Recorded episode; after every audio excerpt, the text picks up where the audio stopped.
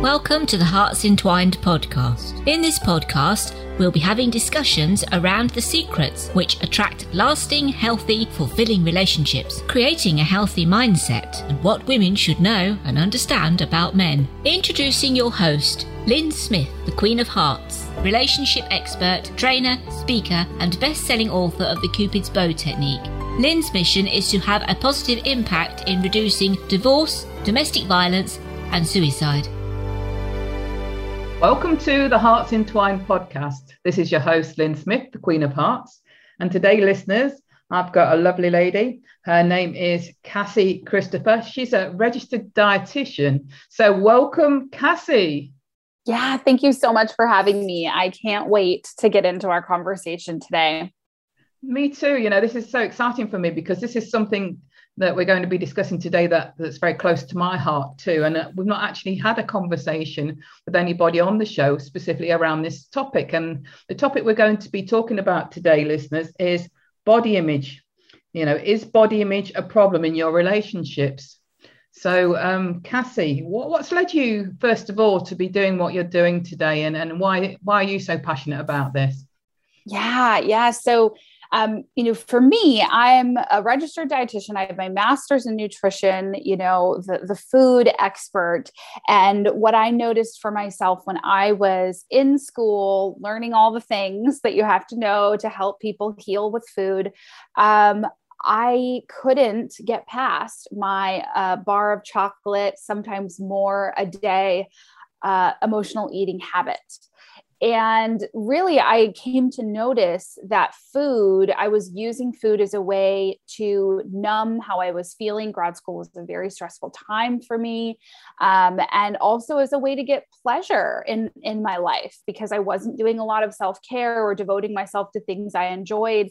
You know, I was kind of head down and believed that that's what I had to do in order to be a good adult and, and, you know, survive in this world. And, and, so eventually that led to sure gaining weight feeling uncomfortable in my body. I um, i developed some autoimmune issues. And you know this went on for several years. Even as a new registered dietitian i was helping other people with their food issues and i was still struggling myself. And I always love to share that because I want people to know that you can feel like you know everything about what to eat and how to eat and why to eat this over that, uh, and still struggle. I mean, I definitely did. And I think that the reason that we are in that boat is because a lot of what we do with food really has nothing to do with food that emotional eating has to do with numbing your feelings uh, with trying to feel good. And actually, it can be even a trauma response for people who have had trauma earlier in their life. Um, and, and I came to you, Lynn, because what I'm noticing is women are coming to me, and the reason that they want to heal their emotional eating is because they want to start dating, but they believe that they will not be attractive to potential romantic partners unless they change how they look, usually wanting to lose weight. Um, but, you know, certainly there can be other ways to change how you look. And emotional eating is the thing that is uh, causing the struggle with with weight and what I've noticed, Lynn, and, and, I'm so, you know, happy to walk you through this and why this might be and, and how to get this result is in the process of healing emotional eating, you really have to accept how you're feeling, accept that you're having feelings and then feel those feelings. Again, like it has nothing to do with a meal plan or what you're eating. Uh, and in that process, I'm watching women, because I work with women 45 and up, have to start to accept themselves and their bodies and do a lot of unlearning of what they've been told about themselves and their bodies. And the end result is, yes, a healthier relationship with food, but healthier relationship with their bodies and feeling good in their bodies, even if their bodies maybe didn't change and it's so fun then to see my clients because because i love to run group programs talking about the wonderful men that they're meeting uh, you know by and large or the increased connection that they're having with their romantic partners um, already. Again you know they come to me wanting to be more attractive and, and but they through the process of healing emotional eating they find that they already are attractive or they can start to appreciate and accept things about themselves that they had trouble accepting before. Wow. That's so so true. You know i can relate to this so much because i exactly that person you know that you described as somebody that was medicating myself with food on the back of you know trauma that I went through as a teenager. And um, literally I've yo-yoed myself up and down the scales all my adult life on the back of that but like you say it's not actually anything to do with the food itself. It's it's it's we, we all know don't we that um, what's I should think we do by now anyway that what's healthy for us to eat and what's not. You know that, that isn't the issue but the issue is usually what's the cause? What's the you know what's the underlying root problem that needs to be resolved that's caused the emotional eating in the first place that that usually doesn't get addressed by the the weight loss industry oh 100% and actually it's my belief that you know you mentioned childhood trauma. It's my belief that the weight loss industry actually perpetuates that trauma. You know i have clients who I, am not a, a, counselor. I'm not a mental health uh, expert. I'm a registered dietitian. Um, but just from what i've seen it, it seems like they almost have PTSD from the scale. You know, they can't get on the scale, whether or not it goes up or down, without these really awful self critical, uh, kind of self sabotaging uh, thoughts going through their mind. And, and so, yeah, that, that diet industry certainly is part of the unlearning that needs to happen in order to get to a place where you can care for yourself well because that self-criticism that happens as a result of stepping on the scale uh, certainly is is not in my definition of you know loving yourself or caring for yourself well. And i don't say that with shame. I think we come by these things really naturally. Mm. um, you know we fall into these patterns because we've been told this is what you have to do uh, and and so certain you know and that self-criticism that comes from uh, again those trauma beliefs and so what I want to share with you is this model called the window of tolerance, which was developed by Dan Siegel for helping people understand their resp- how their responses are related to the trauma that they went through in the past. Now, the first thing I want to talk about is we could be talking about big T trauma or little t trauma. You know, whether that be one event that happened that was awful, um, or in many cases, especially around bodies, is people maybe grew up in households where their bodies were constantly criticized. Um, they were told, I mean, I have clients who they were told men will never love you if you're fat. Like they were told that repeatedly. mm-hmm. Yeah. And so if you got these messages from the people who, you know, are responsible for loving you best, oftentimes the adults in your life growing up, but certainly we're getting those messages from culture, it's going to take some unlearning. And this window of tolerance model basically states, and I found this to be true, that we all have this kind of happy place where we can we can take the things life throws at us without unhelpful coping mechanisms. So something bad happens and we're able to deal with it and move on. It doesn't lead to emotional eating, it doesn't lead to binging, it doesn't lead to, you know, shutting down. Like um, I'll have clients come to me and say that they are in line for fast food or they're standing in front of their uh, their pantry and they they don't know how they got there. Like they're just like how how did i get here? And that is dissociating you know you're checking out from your present reality. So if those things happen what you need to do in order to care for yourself well and, and not rely on food to care for yourself your emotional self uh, is to get back into that window of tolerance where you can you know take life life's punches and there's two ways to do that that I want to talk about. And I think this is going to help your audience when they start to notice, because around body image, if you're looking in the mirror and you're starting to notice all these really mean thoughts coming up, okay, you're outside your window of tolerance. If you're looking in the mirror and you start to think about restricting, okay, I need to get control of this. I need to start a diet tomorrow. I'm cutting out all carbs. I'm never going to eat, you know, XYZ again.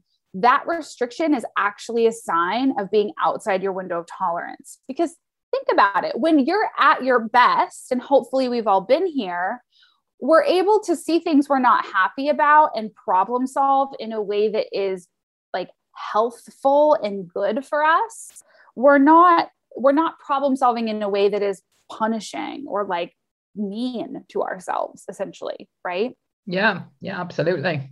So so for this piece how then do you get if you notice these mean thoughts about yourself or you're thinking no one's ever going to love me unless i xyz how do you get back into that window of tolerance so that you can then make healthful choices? Well there's two things the first is calming down your nervous system. Because what's really happening is your nervous system is activated. You get the stress hormone cortisol, you're pushed into fight, flight, or freeze. And when you're so when you're outside your window of tolerance, that nervous system is always activated. So what you can do to to get back into the window of tolerance is to work on being present to your body, being present to how you feel, and really grounding yourself to the present time to just calm everything down. And that's so helpful for those racing thoughts that are always catastrophizing about the future, too. Um, I don't know if you've ever experienced that, but a few quick breaths, you know, can can make you feel so much better and help you get to a better place. Have you noticed that? Yeah, absolutely. And um, I think it's one thing to know it though, and another thing to you know put it into practice and then keep putting it into practice so it becomes an automatic habit for yourself. That's such a great point, and I'm so glad you brought that up, Lynn, because a lot of women, when we first start working together, will say they'll they'll come to me and be like, "Okay, you taught me all these tools, and I didn't use any of them." and they feel so much shame. You know, they know the things to do, but they're not doing them. And what is happening is when you're outside your window of tolerance, too far outside your window of tolerance, um, those t- you can't use those tools. Like your brain is in fight or flight or freeze. It's not in a space to be able to use those tools. But if you're just, and I, it's kind of think of it this way: if you're just a little bit outside your window of tolerance, then maybe you can use those tools. So the trick is when you have an experience where you know you've you know that you've done something that you wish you hadn't. You look in the mirror you're berating yourself for how you look and starting to think about restricting or you're emotionally eating you're binging whatever it may be you kind of lose control of your emotions. Um, the trick is to be able to curiously non-judgmentally look at that situation see what happened to get you to that point and then try to think about what are the unique cues for you where you can intervene much sooner. Because if you're in the middle of a binge, for instance, that's too late. You know, my clients who've been practicing this for a long time, if they find themselves in a binge, they actually can start to do some of these being present and grounding and end the binge and get back to the window of tolerance. But when you're just starting out, that's too late. So for me, for instance, I've I've done this work obviously, and, and my story, like I shared, involves struggling with emotional eating, and now I help other people because I figured out how to heal it, and it was nothing I learned in grad school. Um, and so for me, my triggers, I will notice if I get a strong urge to have something sweet or chocolatey, or you know, like I just want to go to the bakery and get a cinnamon roll right now, whatever it might be. Um, I check in like, oh, that's interesting. You know, that strong drive for something sweet is now uncommon for me. And that is my cue. Okay, I think it might be time to check in with how I'm feeling. It might be time to do some of these grounding exercises um, to get into my body so that I, you know, so that it, it, it doesn't lead to needing to use food to numb. Does that make sense? Yeah, absolutely. So, what what typically you know when you refer to grounding exercises mm-hmm. you know for the benefit of the audience are examples of those yeah yeah that's such a great question you know the one that i love that is just the easiest thing that anyone can do is some breathing exercises so i recommend a breathing exercise where you breathe in for a count of four you hold for a count of five and you breathe out for a count of six. So you essentially are making your exhale uh, much longer than your inhale. It's called round breathing. And you can practice that anywhere, you know, when you're walking down the street or you're, you know, in transportation or whatever, uh, wherever you may be. And actually, research shows there's a lot of benefit to breathing practices. Not only does it calm down your nervous system, not only do I see it help my clients who are struggling with emotional eating, uh, but actually, it can reduce the frequency of hot flashes. Wow. Um, you know, Mm-hmm. And I, you know, I work with peri and postmenopausal women, and so these uh, menopausal hormones are also something that can ramp up the nervous system, and doing things like breathing practices can help. So you don't necessarily have to use it as an intervention. You can start practicing and it becoming a habit, you know, and and maybe never need to use it as an intervention. That's exactly right. You know, because part of this window of tolerance model where you have your happy place where you can handle whatever life throws at you is with these things like grounding techniques and what I'm about to share in a moment, because I said there were two things, you can actually enlarge your window of tolerance. So you can increase the amount of stuff that life can throw at you without you having to use unhelpful coping mechanisms you know, another word for that would be you can increase your resilience. Um, and I mentioned trauma before, and, and the way that trauma comes into this is people, and research shows that when people have a history of trauma, their brains are more sensitive, more vigilant. You know, brain scans show these brains that are always on the lookout, looking for trouble and threats.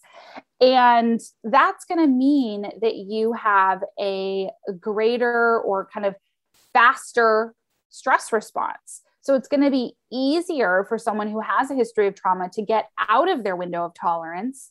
And for those people, it may be harder to get back in the window of tolerance. So that's why it's really important to do things like the grounding exercises to increase your resilience, kind of increase how big your window of tolerance is and how much life can throw at you. There's always a lot of power in the now, isn't there? And I find that you know I've I use breathing uh, as a technique to ground myself, but I tend to also do that with the thoughts of you know i'm i'm bringing in things like love abundance mm-hmm. and you know all all the all the positivity. But then when i'm breathing out i'm thinking i'm breathing out you know any fear doubt worry and all of that you know. So i i also do the exercise along with those thoughts as well I love that. I love that. And that gets to the second thing that you can do to get back in the window of tolerance, which is really and and again, the one this this tip in particular is something that you can't do when you're in the middle of, you know, an emotional eating episode or feeling bad about yourself. Um, this has to be done when you're feeling healthier. Um, but that is to change your trauma related beliefs about yourself or about the world. And one in particular, and this goes back to our theme, is this belief that you are unworthy of love if you live in a larger body or if you don't meet the beauty ideals, which the beauty ideals in current culture is you know skinny young white toned right and so if you don't have those Western European perfect symmetrical features and, and all of this, um, then then you know you're outside of that beauty ideal. And you might believe especially if you've heard this from past partners or you know family members growing up like people that you trusted to to speak love to you you might believe then that you're unworthy of love if you fall outside of that range. And that belief is going to keep you moving in or moving out, rather, uh, of your window of tolerance when you, for instance, look in the mirror.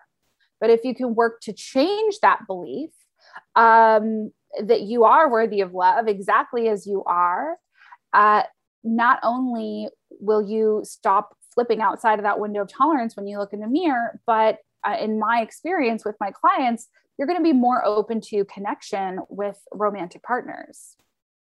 Absolutely. You, the thing is that we often think, you know, that um, men wouldn't appreciate us regardless of what size we are, we are but you know to my relief i found you know it doesn't matter what what age you are what what size you are men appreciate you for you first and foremost and uh, you know it's it's what it's what you're exuding from the inside not what you look like from the outside. Yeah yeah. And you know and this isn't my personal experience. This is more watching my clients who are again women 45 and up and and we have these weekly group meetings where women are sharing you know this one woman shared once that she was told growing up men won't love you if you're fat you know love her if she's fat. And so you know she she really believed that. And and the thing is is until you examine these beliefs and where they come from then they have free range in your mind to run around and you know color the way that you see the world. Um, but once you can look and really examine what are your beliefs what were you told about your body um, then you are able to decide how you would like to believe uh, and and do some work. I mean, changing beliefs is hard. It, it, really is. It takes a lot of work. It takes a lot of breathing in the good stuff and breathing out the bad stuff. Uh, and honestly, I feel like, and I'm so science based, but you're going to hear me say this. I feel like there's a little magic involved um, because women feel in my in my um, work it seems to me that women will feel helpless. Like it's always going to be this way. Okay now i know where these beliefs come from. I've i've examined it I, but i don't know how to change it right? And and just by sitting with the feeling and again this is a lot of what we're doing with emotional eating just sitting with the hard stuff and feeling rather than using food to numb uh, slowly the way that they think starts to change and that unlearning happens. But to unlearn, you have to clearly see what you learned in the first place. Does that make sense? Yeah, absolutely. Because we don't know what we don't know until we do. Exactly, exactly. You know, another trauma related belief that I see leading to emotional eating in particular, um, and, you know, then resulting in some of the struggle with, with body image is that emotions are unacceptable or emotions are unsafe. You know, for people who grew up in homes where uh, they you, you, did they didn't want you to feel your emotions or they were a bother you know rather than um, something that you can learn from or helpful or you know i grew up in a religious environment that was very much uh, made me um, suspicious is the right word suspicious of my feelings. Like they are they are probably going to lead me down the wrong way. I need you know logic and and these kinds of things. Uh, and so in order to feel your emotions, you have to do some work around that as well to start to accept how you're feeling, to start to feel safe in your feelings. And again, a lot of that also has to go back to calming down your nervous system because if your nervous system is riding high, mm. um, you're not going to feel safe because your body's telling you you are running from a saber-toothed tiger, you know, on the plains. Um, you're in fight or flight, and that's not a safe place to start to feel your emotions. No, so true. And um, I think with the negative beliefs, it's recognizing first of all that you know you have that as as a as a belief that that's not actually serving you, uh, and also you know it's it's important i think to question because I, I tend to teach people that you know if you have a, a, belief that isn't serving you then think of that belief as being on a as a tabletop you know. So that say the belief is um you know um men aren't going to find fat women attractive and i'm a big woman. Um mm-hmm. Then look at what supports that belief you know what legs underneath that tabletop of belief um, are supporting that belief. And you'll find that's, like you say, from your past and probably what people have told you. But if you keep questioning each one of those um, legs underneath that tabletop that's supporting that belief, you can keep, you can get rid of all that those legs, and then eventually that belief will will fall over, mm-hmm. and it won't yeah. exist anymore. Yeah, or you know, to experiment too with, I mean, especially something like this uh, just to experiment and see if you make a, a dating app profile and you have realistic pictures of yourself do people still reach out to you? And you know from again the, the experience of my clients i think you'll find yeah there's still really quality people um, who who will reach out to you and, and you can have a fun time getting to know. Um, and even just the confidence in your own body. Know, I talk to a lot of women who are in relationships and they feel uncomfortable in their skin to the point where it's impacting, you know, sex and feeling sexy in their intimate relationships. And uh, understanding, I think what we haven't talked about that would be helpful to to to um, talk about again is understanding where does this beauty ideal come from? Like what how what would you need to be in order to feel confident in your skin? Well if the answer is someone else entirely or someone that you will never be able to be um, that that bears that bears looking into you know that that mm.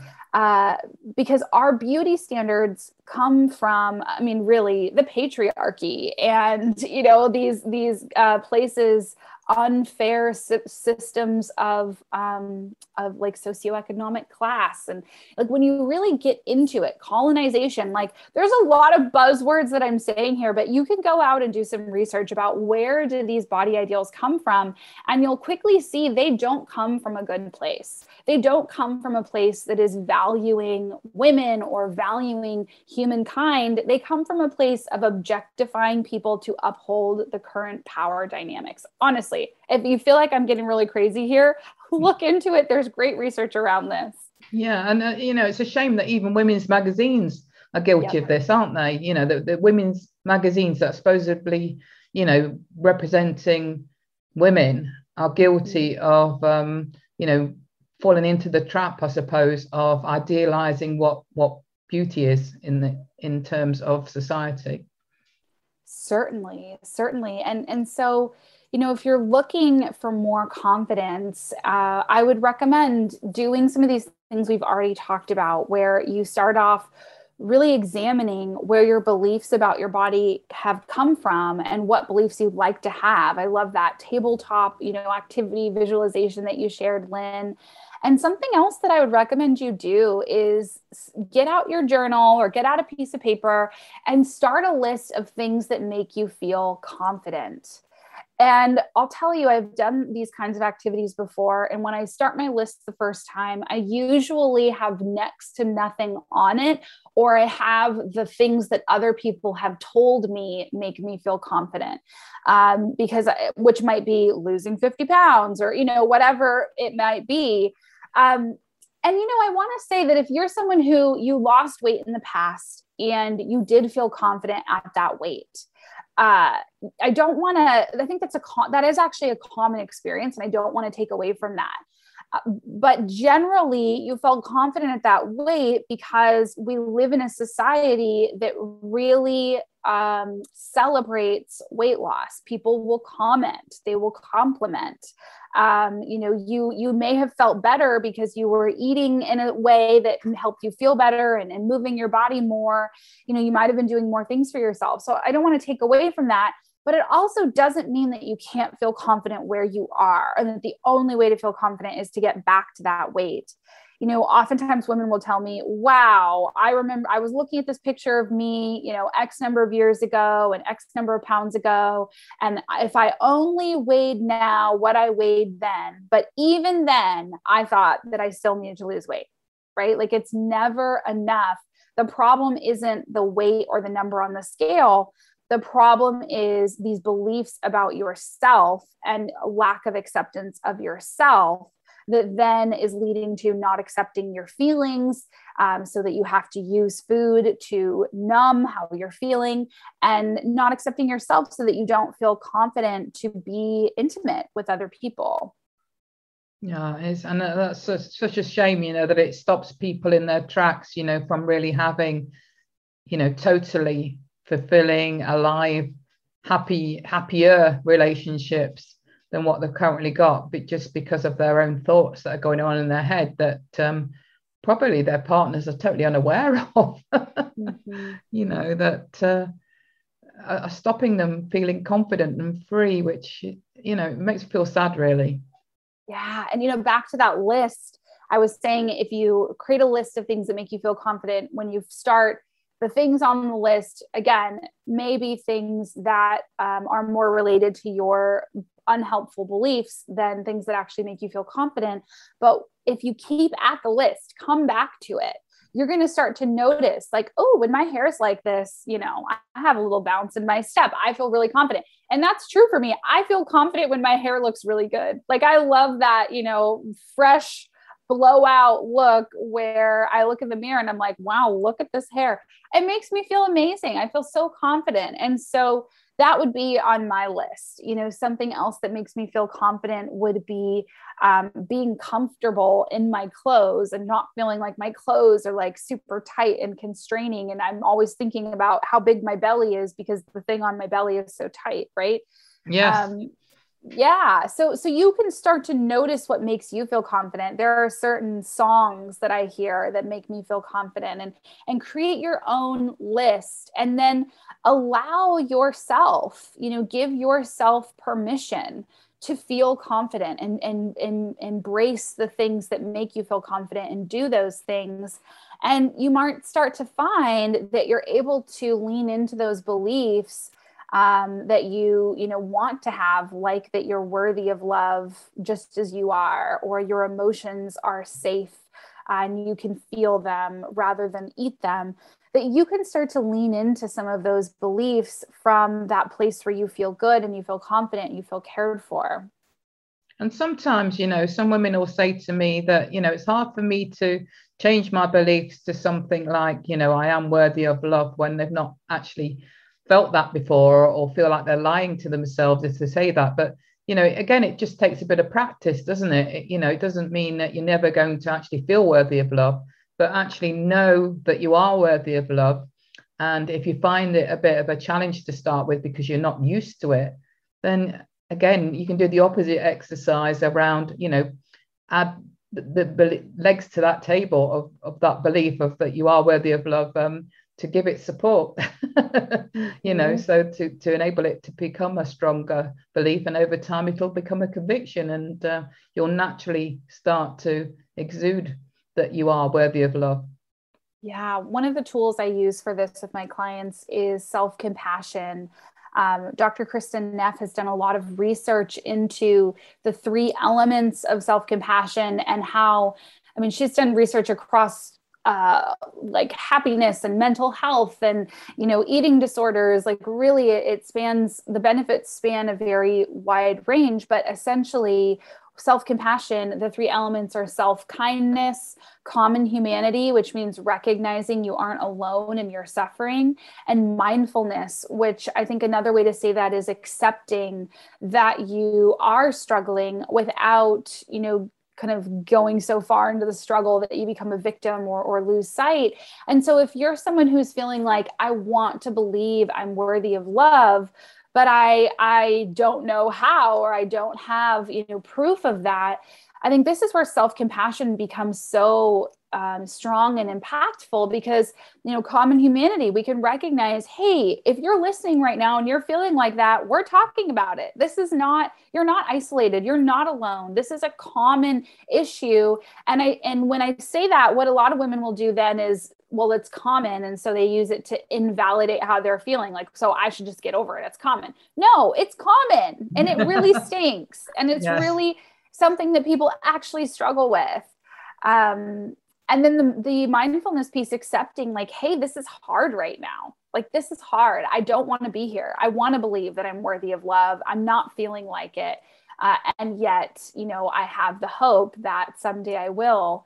And then the self kindness, where you can just bathe yourself in the kindness that you probably are giving to everyone else in your life.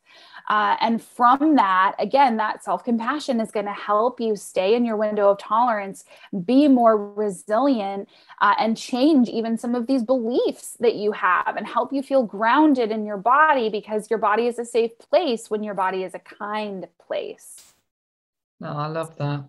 you know um, and you can use probably a stepping stone belief between beliefs you know so if you've previously yeah.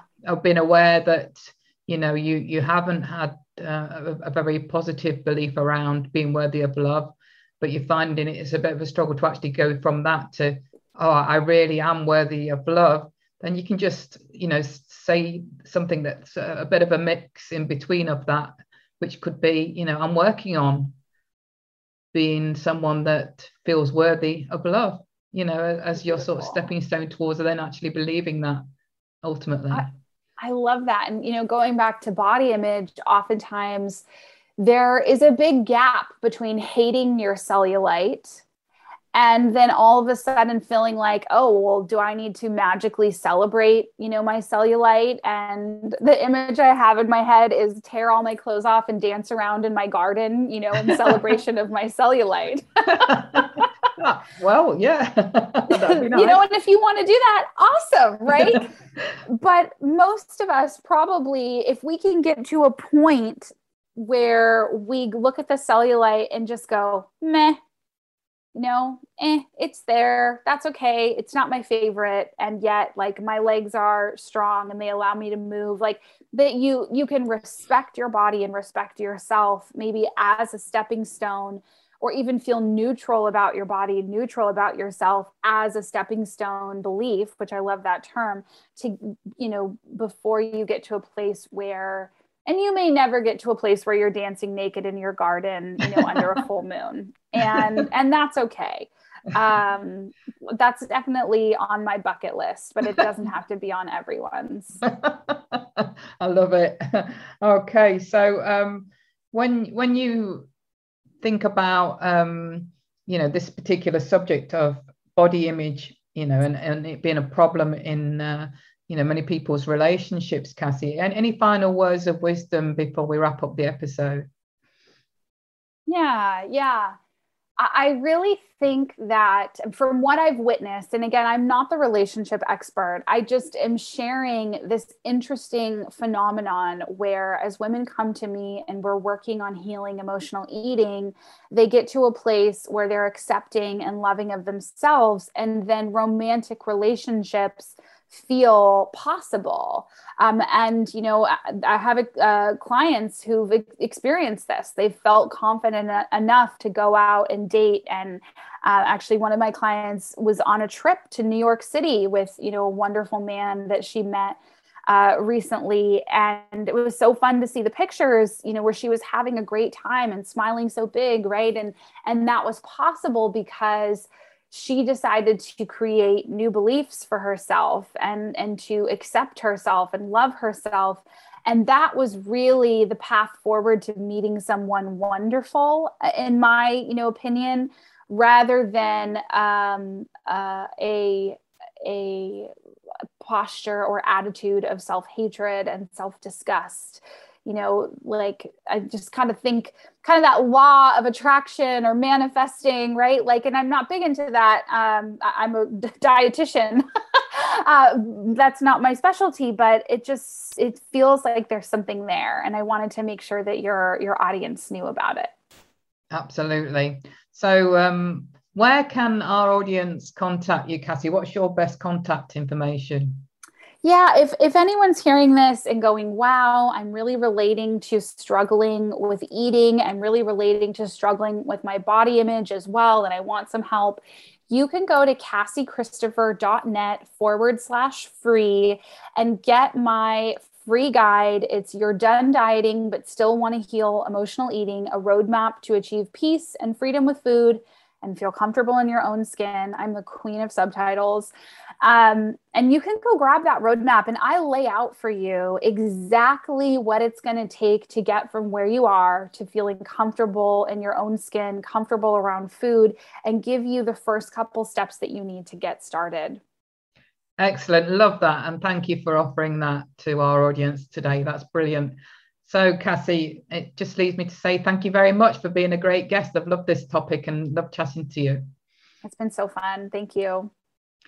So, just to wrap up, then, listeners, true love starts with opening our hearts. So, until next time, goodbye for now. Thanks for listening to the Hearts Entwined podcast. You can follow Lynn via the Facebook group Two Hearts Entwined or search Lynn Smith, inspirational speaker at LinkedIn or email lynn at hearts-entwined.com. That's L Y N at hearts-entwined.com. Remember, true love starts with opening our hearts.